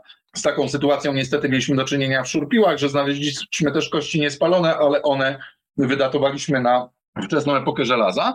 I tutaj jest szansa. Natomiast ostatnio rozmawiałem z moim kolegą z, z Państwowego Muzeum Archeologicznego Łukaszem Maurycym Stanaszkiem, który monitoruje też te, te, te, badania DNA, że niestety te kości z Jeglińca no, nie rokują, że, że są za słabo zachowane i że być może nie uda się z nich te, tego, ale będziemy próbować, będziemy, będziemy próbować, może, może by się udało, no byłaby to rewelacja. Oczywiście tutaj zawsze istnieje takie pytanie, czy to jest głowa przodka, czy też odrąbana głowa przeciwnika, no na przykład z Rusi, czy no tak. z Polski, no tego nie wiemy, no ale to...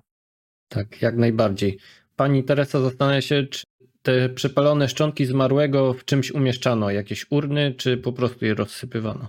Właśnie to jest, to jest e, ciekawa rzecz, że rzeczywiście niektóre informacje dotyczące tych archiwalnych badań były takie, że oto na jednym z tych cmentarzy jeden z archeologów niemieckich, Otto Tischler, przypuszczał, że one były tam w popielnicach, ale one uległy tam zniszczeniu, prawda, i, i, i pierwotnie były w popielnicach. My takich informacji nie potwierdzamy, ale potwierdzamy obecność rozbitych naczyń wczesnośredniowiecznych, faktycznie są, ale są to miseczki, przystawki, które e, wsadzano do tych płytkich jam. To proszę Państwa jest bardzo charakterystyczne. Płytkie jamy, płyciutkie, czasami po 5, 10 centymetrów, 15, 20 maksimum, gdzie deponowano jakieś niesamowite ilości przedmiotów i kości ludzkiej. W związku z tym one oczywiście są jakoś tam większe na planie, natomiast są, są, są płytkie i są to pochówki wyłącznie, wyłącznie jamowe. To trzeba, one po prostu były wsypywane być może resztkami stosu pogrzebowego, ale też często wydaje nam się, że, że nie, po prostu bezpośrednio, bezpośrednio do jamy. Ewentualnie niektóre takie obserwacje pokazują, że być może niektóre były do jakichś pojemników organicznych które się rozłożyły, jakby wsadzane, ale to jest, to jest, to jest taka, taka obserwacja jeszcze, jeszcze nie, niepotwierdzona. I, i to tu, tu można na pewno powiedzieć, że nie były to pochówki popielnicowe, jak chociażby we wcześniejszych okresach, w okresie wpływów rzymskich chociażby na, na terenie kultury sudowskiej, na, na Suwalszczyźnie. Mhm. Pytanie jeszcze ostatnie o zabytki, tak mi się wydaje, a później przejdziemy już do jakiegoś innego aspektu. Jakieś elementy rzędu końskiego i oporządzenia charakterystyczne tylko dla nich, czy po prostu najlepsze, co, co było na rynku? Najlepsze, co było na rynku, ale tak jak tam pokazywałem, że niektóre na przykład elementy rozdzielacze rzemieni są bardzo typowe dla bałtów, nie dla jaćwingów e, e, tylko, ale w ogóle dla, dla bałtów, bo one są znajdowane chociażby w tych pochówkach końskich, czy to na Żmudzi, czy, czy w e, środkowej Litwie, czy, czy, czy też wschodniej Litwie i to rzeczywiście można by było uznać za takie elementy lokalne. Zresztą co ciekawe, te rozdzielacze nawiązują stylistycznie na przykład do zapinek wpinających szaty i do, to, to już na terenach litewskich, bo u nas tego nie ma, i szpil, y, taki bardzo charakterystyczny, główek, szpil. Można powiedzieć, że tak naprawdę mamy do czynienia z pewnymi stylistycznymi zestawami, prawda, że być może taki wojownik oprócz tego, że miał o głowie właśnie z takimi rozdzielaczami, być może miał również na sobie takie takie zapinki, tego nie można wykluczyć, tym bardziej, że właśnie całkiem sporo ich pochodzi z terenów, tych zapinek pochodzi z terenów jaćwieckich. Natomiast jeśli chodzi o uzbrojenie, no tutaj nie mamy czegoś takiego, co można było powiedzieć, że o, to jest takie bardzo, bardzo e, typowe. Bardzo jest ciekawa taka wysoka frekwencja grotów włóczni, takich e, o szydłowatym liściu do przebijania kolczuk masywnych, ale z pierścieniami. Jest ich u nas w Szurpiłach na cztery znalezione takie groty, aż trzy są właśnie z pierścieniami, co też po, może pokazywać tutaj, chociaż one mają swoje analogie na ziemiach ruskich, mają swoje nawet na, na terenach powiedzmy zachodniosłowiańskich, czy też, czy też pruskich, ale no zwracam uwagę na taką jakby wysoką frekwencję tego typu grotów, ale nie, nie mógłbym tak z czystym sumieniem powiedzieć, że to jest tutaj na przykład jakieś uzbrojenie bardzo, bardzo typowe dla samych, samych Bałtów. Oni po prostu brali, znaczy Bałtów czy też Jaćwingów, brali to po prostu, co, co, co, co było wtedy dobre i skuteczne. Pan Michał zastanawia się z punktu, pisze, że bardzo wciągający wykład, bardzo się cieszymy.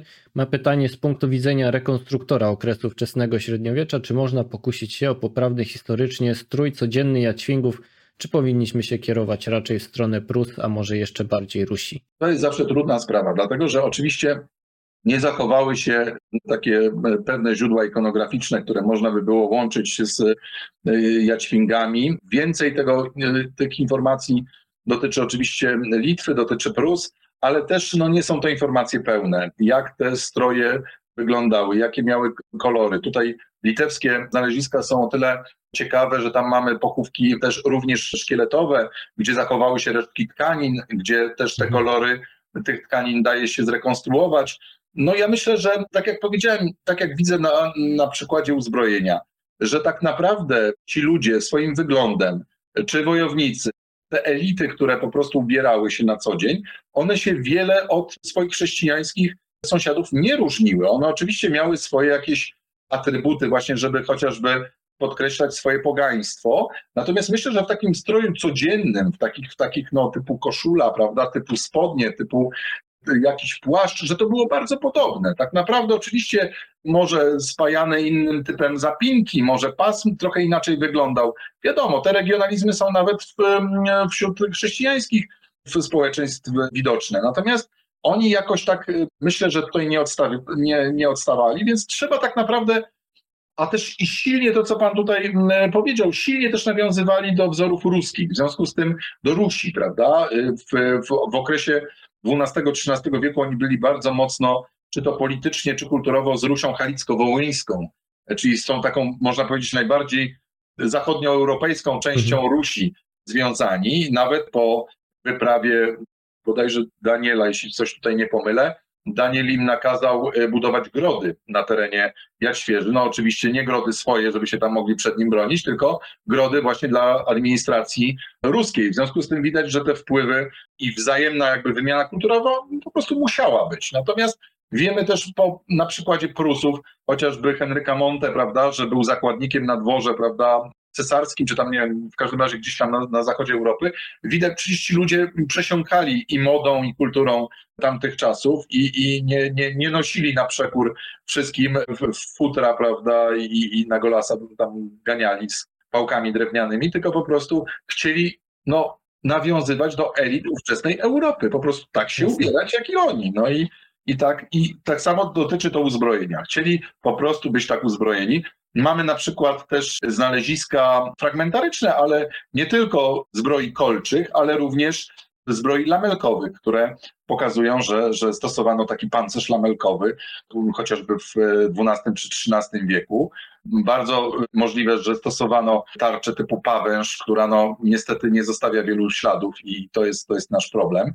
Być może, być może te cmentarzyska wkrótce coś tam, coś tam rozwiążą pod, też, też i pod tym kątem.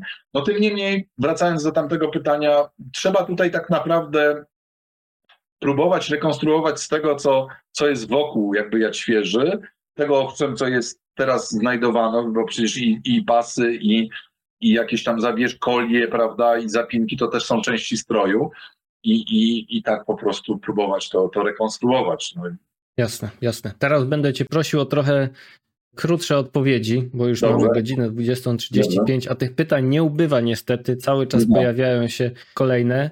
Pytanie jest o właśnie kontakty. Kontakty z wikingami, kontakty z sambami, coś trochę na ten temat wspomniałeś, że łączyli się w bardzo, bardzo różne koalicje przeciwko tak. różnym wrogom, więc coś chciałbyś jeszcze dopowiedzieć, na przykład o wikingach? To znaczy, tak jak tam na wstępie wspomniałem i ci z Państwa, którzy jakby słyszeli wcześniejsze moje wykłady, tam bardziej rozwijałem te tematy. To są oczywiście tematy bardzo kontrowersyjne, one spotykają się z różnym przyjęciem, natomiast i oczywiście cały czas tych dowodów takich materialnych na, na pobyt tutaj grup skandynawskich jest ciągle bardzo mało.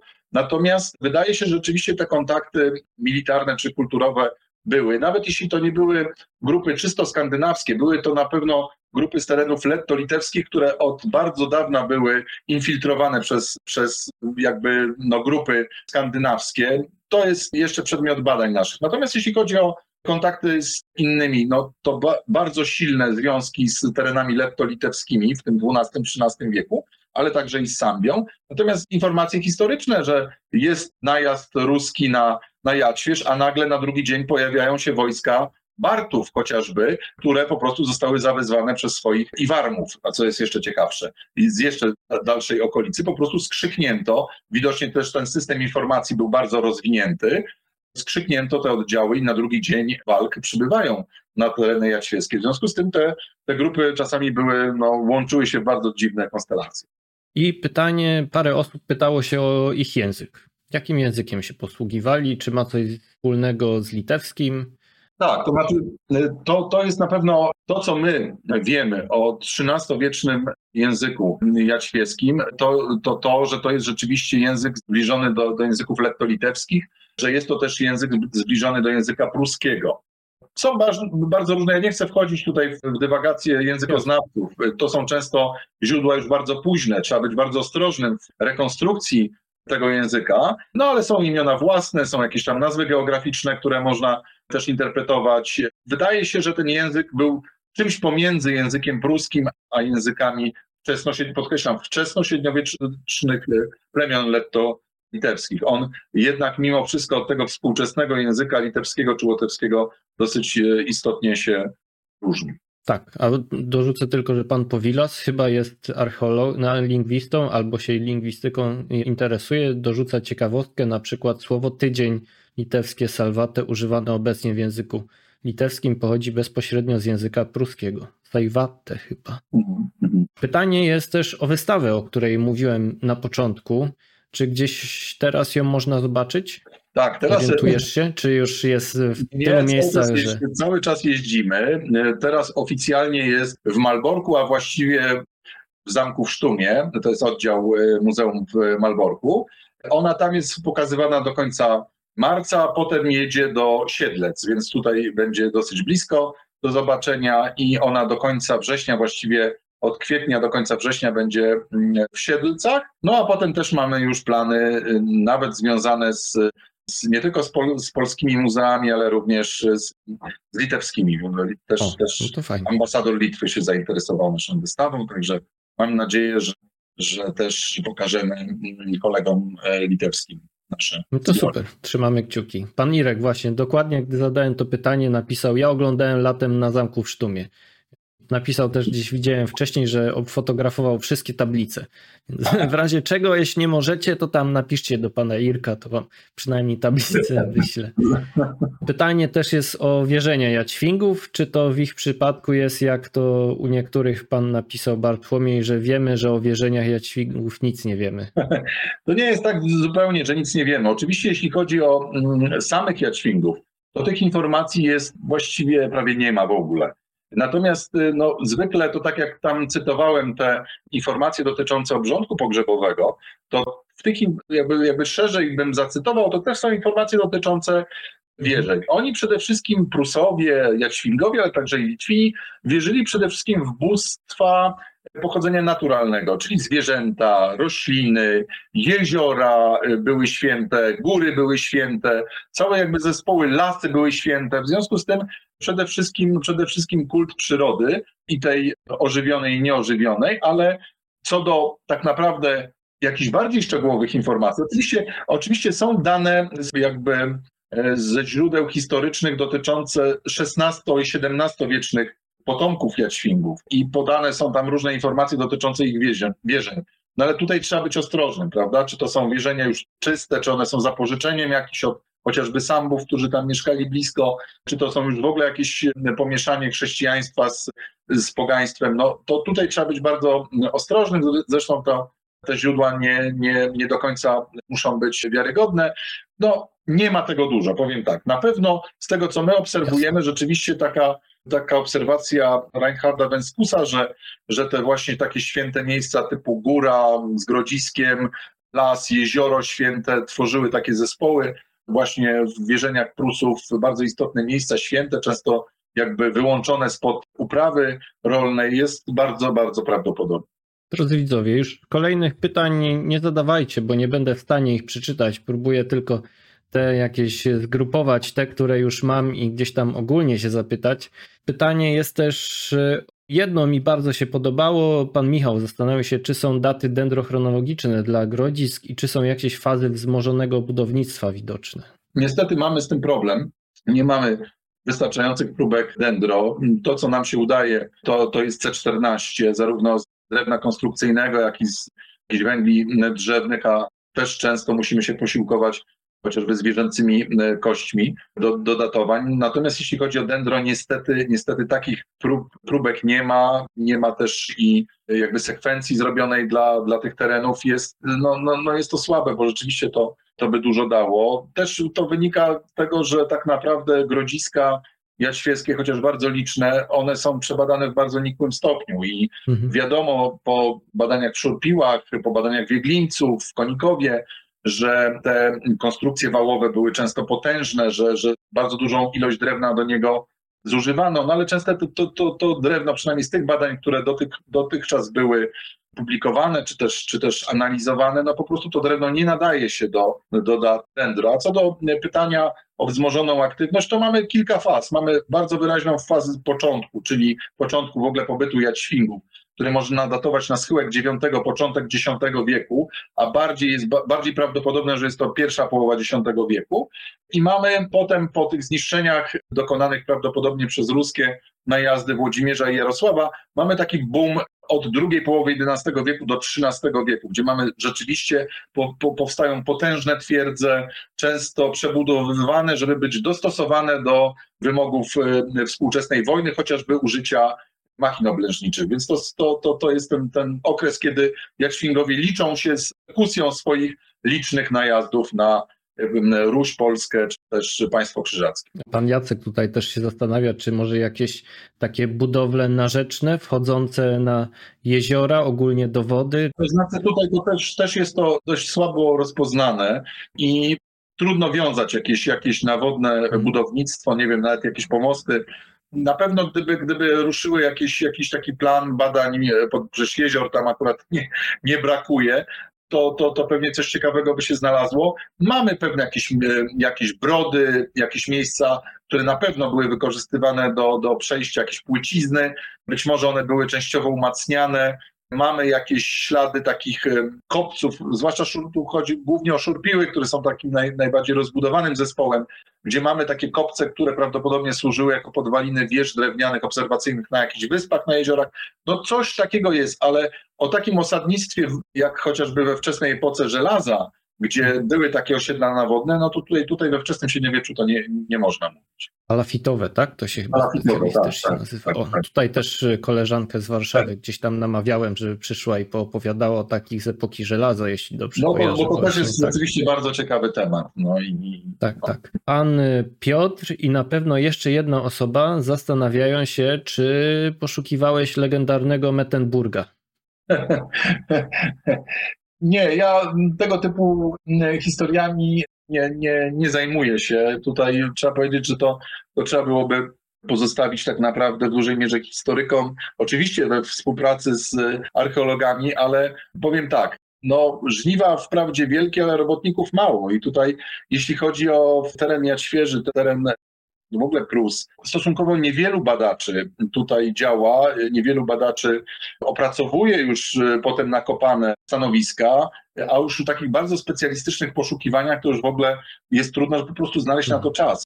My różne rzeczy próbujemy weryfikować, dużo tego typu chociażby znanych z kroniki halicko-wołyńskiej padają tam nazwy konkretnych włości i mamy pewne typy, ale często to jest tak, że te informacje typy, te nazwy, które my znajdujemy geograficzne na, na miejscu, okazuje się, że tam za specjalnie nie ma jakiegoś osadnictwa, które można byłoby wiązać z tym okresem, o którym kronikarze piszą. W związku z tym to są rzeczy bardzo trudne, wymagające wielu lat poszukiwań, badań, grantów itd. Tak itd. Tak na razie, na razie się tym nie zajmuję. Na razie. Słowo tak. klucz. Na razie. Przy okazji właśnie też stanowisk przeróżnych Wspomniana Biblioteka Wiżajny zastanawia się, czy tak zwany Gulber, Gulberek w Górach Sudawskich na Suwalszczyźnie jest Ci znany jako znany, oczywiście. potencjalny obiekt badań. Jest znany. Jest to potencjalne, bardzo ładne grodzisko. Myśmy objęli go takim program, programem badań lidarowych, e, weryfikacyjnych. Wczesny tam nasz świętej pamięci były szef działu archeologii Bałtów w latach 50. rejestrował to, to grodzisko.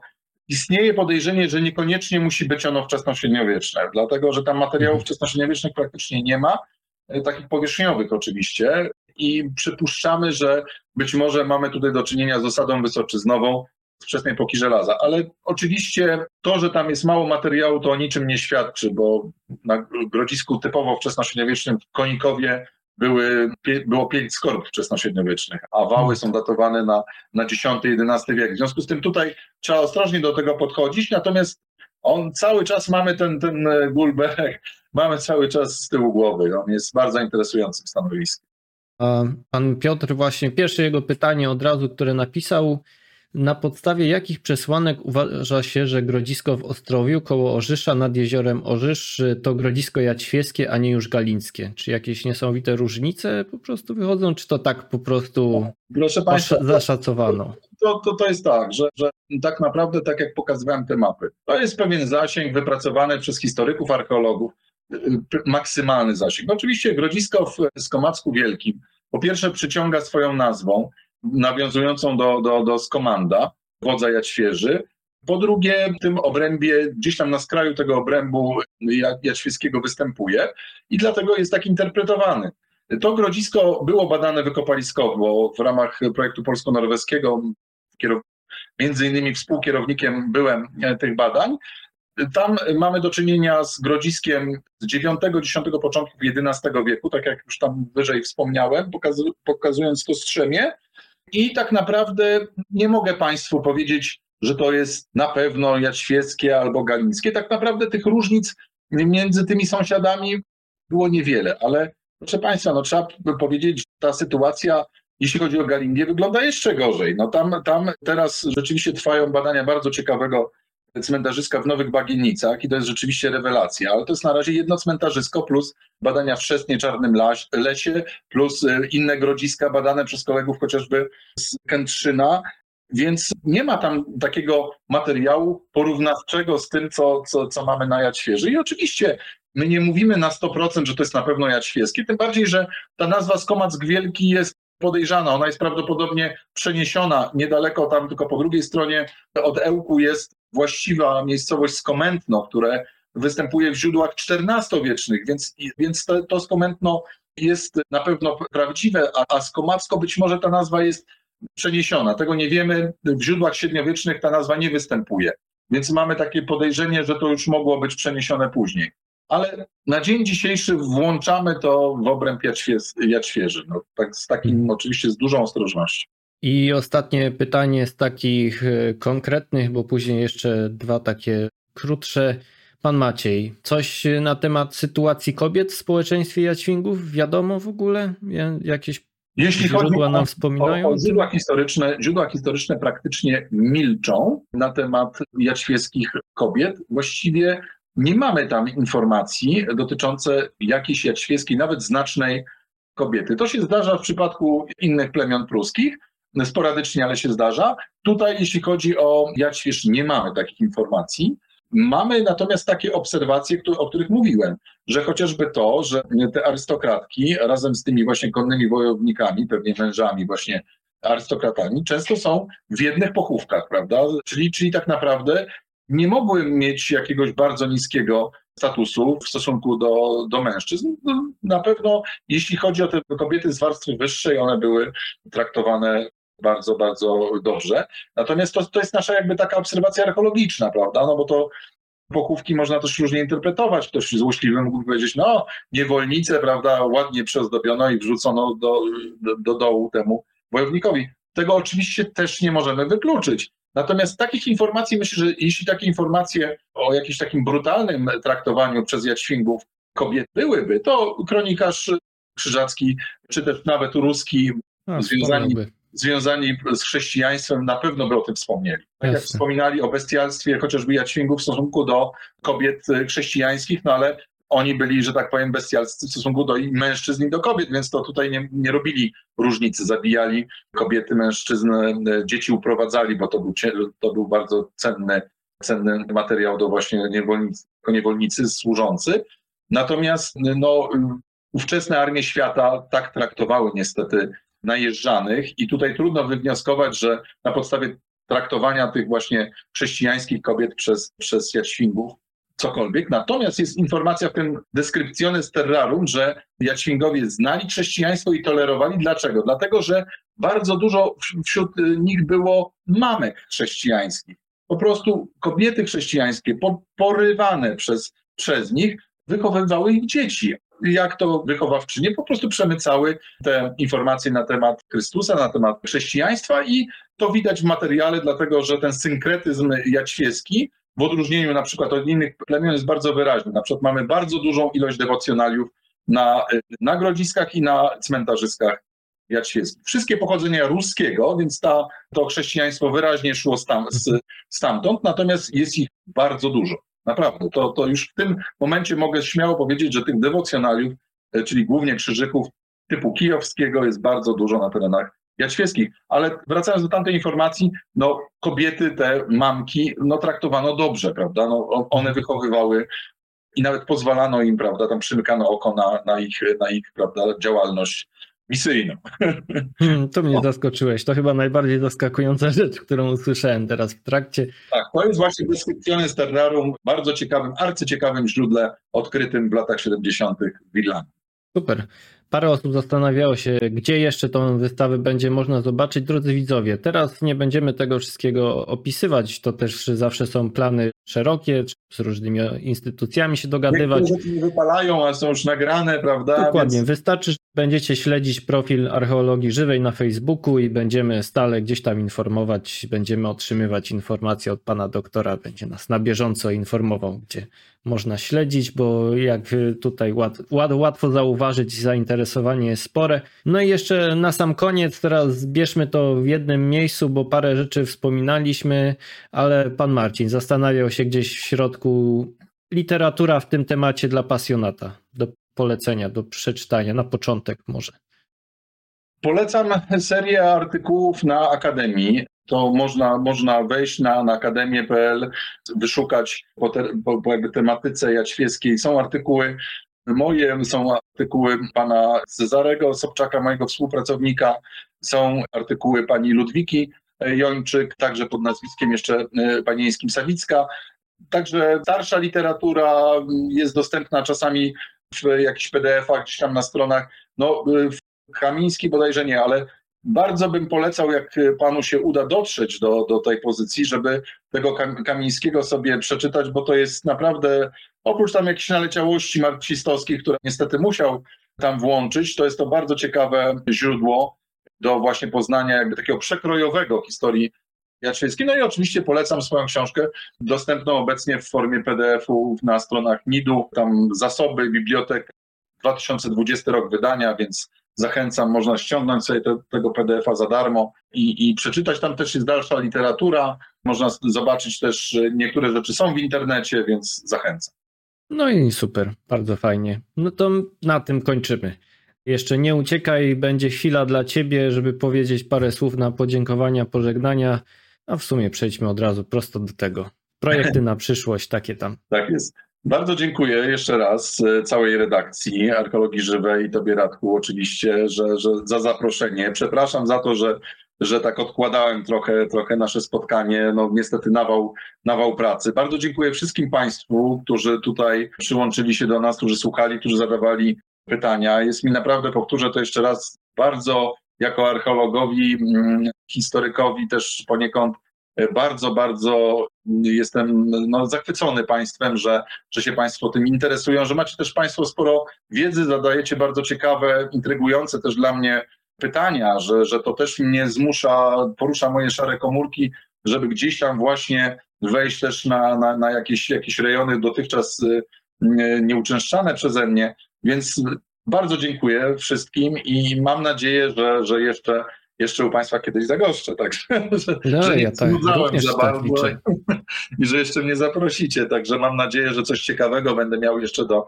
do, do e, powiedzenia, tym bardziej, że badania trwają, badamy teraz też bardzo ciekawe stanowisko, które miało być cmentarzyskiem, a okazuje się, że, że raczej jest jakimś, być może jakimś miejscem produkcji metalurgicznej, więc też mam nadzieję, że może, może za rok, za dwa y, coś, coś więcej będziemy na ten temat wiedzieć.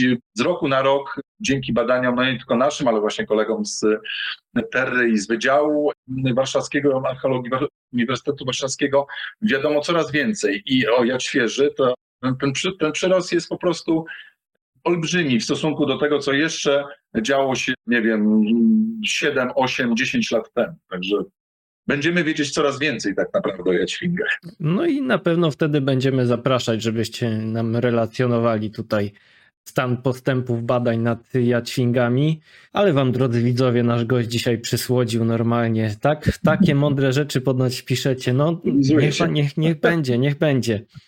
Teraz to na pewno będziemy musieli go zaprosić, a jakbyś nawet, nawet nie wspomniał o tym, że było przekładane, to by się nawet nie dowiedzieli, nie trzeba było wspominać. Nie, ale bije się w piersi, bije się w piersi, bo tak naprawdę to... Ja, wszyscy, wszyscy wiemy jak to jest. Drodzy widzowie, właśnie z tego powodu, że takie nagromadzenie pracy, chociażby nasze zeszłotygodniowe podsumowanie całego minionego roku. Nasz aktualny numer będzie jeszcze w styczniu, pojawi się w sprzedaży. Tak y, aktualny nie, aktualny jeszcze cały czas jest na półkach Empiku, ale tak wygląda ten nowy, który powinien już jakiś czas temu się pojawić ale na pewno po 24 stycznia już powinien być w sprzedaży w salonach prasowych. Empik Medio Relay Garmon Ruch będzie też wtedy wysyłany do prenumeratorów, więc jeśli Poczta Polska nie zawiedzie, to do nie tego jutrzejszego, ale jeszcze kolejnego piątku powinniście już numer wszyscy, którzy zamówili, no naprawdę już jakiś czas temu, bo niektórzy i w grudniu zamawiali, no to powinniście już dostać. Oczywiście zachęcam właśnie do, prenumera, do prenumerowania. Postaramy się, aby kolejny numer był o wiele szybciej na czas, ale też i będzie trochę łatwiej, bo nie będzie świąt i tak dalej.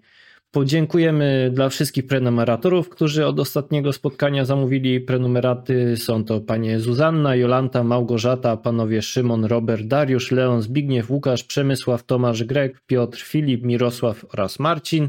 No i wszystkim profilom, które Dzisiaj z nami były y, wspomniane muzea, wspomniana Biblioteka Wiżajny i przedstawiciele Muzeum Górnośląskiego w Bytomiu i wszystkie profile, które nas gdzieś tam udostępniały informacje o naszym dzisiejszym wydarzeniu, wykładzie, spotkaniu, czyli Slawonarium Węgrów, pół do Uchrów, pół Węgrowska, Muzeum Początków Państwa Polskiego właśnie wspomniane, czy profil Poganie.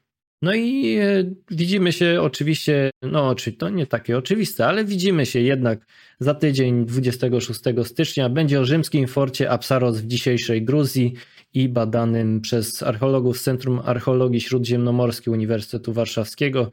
Jestem przekonany, że przynajmniej pani Teresa, nasza stała Wicka, jest zadowolona z tego tematu, bo Rzymiarą jest zdeklarowaną. Zawsze gdzieś tutaj wspomina, gdy tylko ma szansę o tym, więc specjalnie dla niej odcinek niech będzie że tak zadedykuję. No i to tyle, drodzy widzowie. Bardzo przepraszam, jeśli czyjegoś pytania nie przeczytałem, ale starałem się no, przynajmniej je grupować, jeśli żebyście się dowiedzieli coś na temat tego, co, co Was gdzieś tam interesowało, ale i tak przerobiliśmy ich bardzo dużo. Godzina 21.03. Nie ma co przedłużać, czas odpocząć. Bardzo dziękuję oczywiście mojemu gościowi wspaniałemu. No i jak najbardziej Marcinie, możesz liczyć na zaproszenie. Gdzie, gdzie, gdzieś, gdzieś, może jak będziesz miał trochę więcej czasu po prostu, na spokojnie. No i to teraz y, tak, wszystko. Tak, panie Ulf, rozmowa była nagrywana, będzie na YouTubie w najbliższy poniedziałek o 20 udostępniona. Zapraszamy, gdy tylko się pojawi. A teraz, drodzy widzowie, trzymajcie się zdrowi. Do widzenia. Do zobaczenia.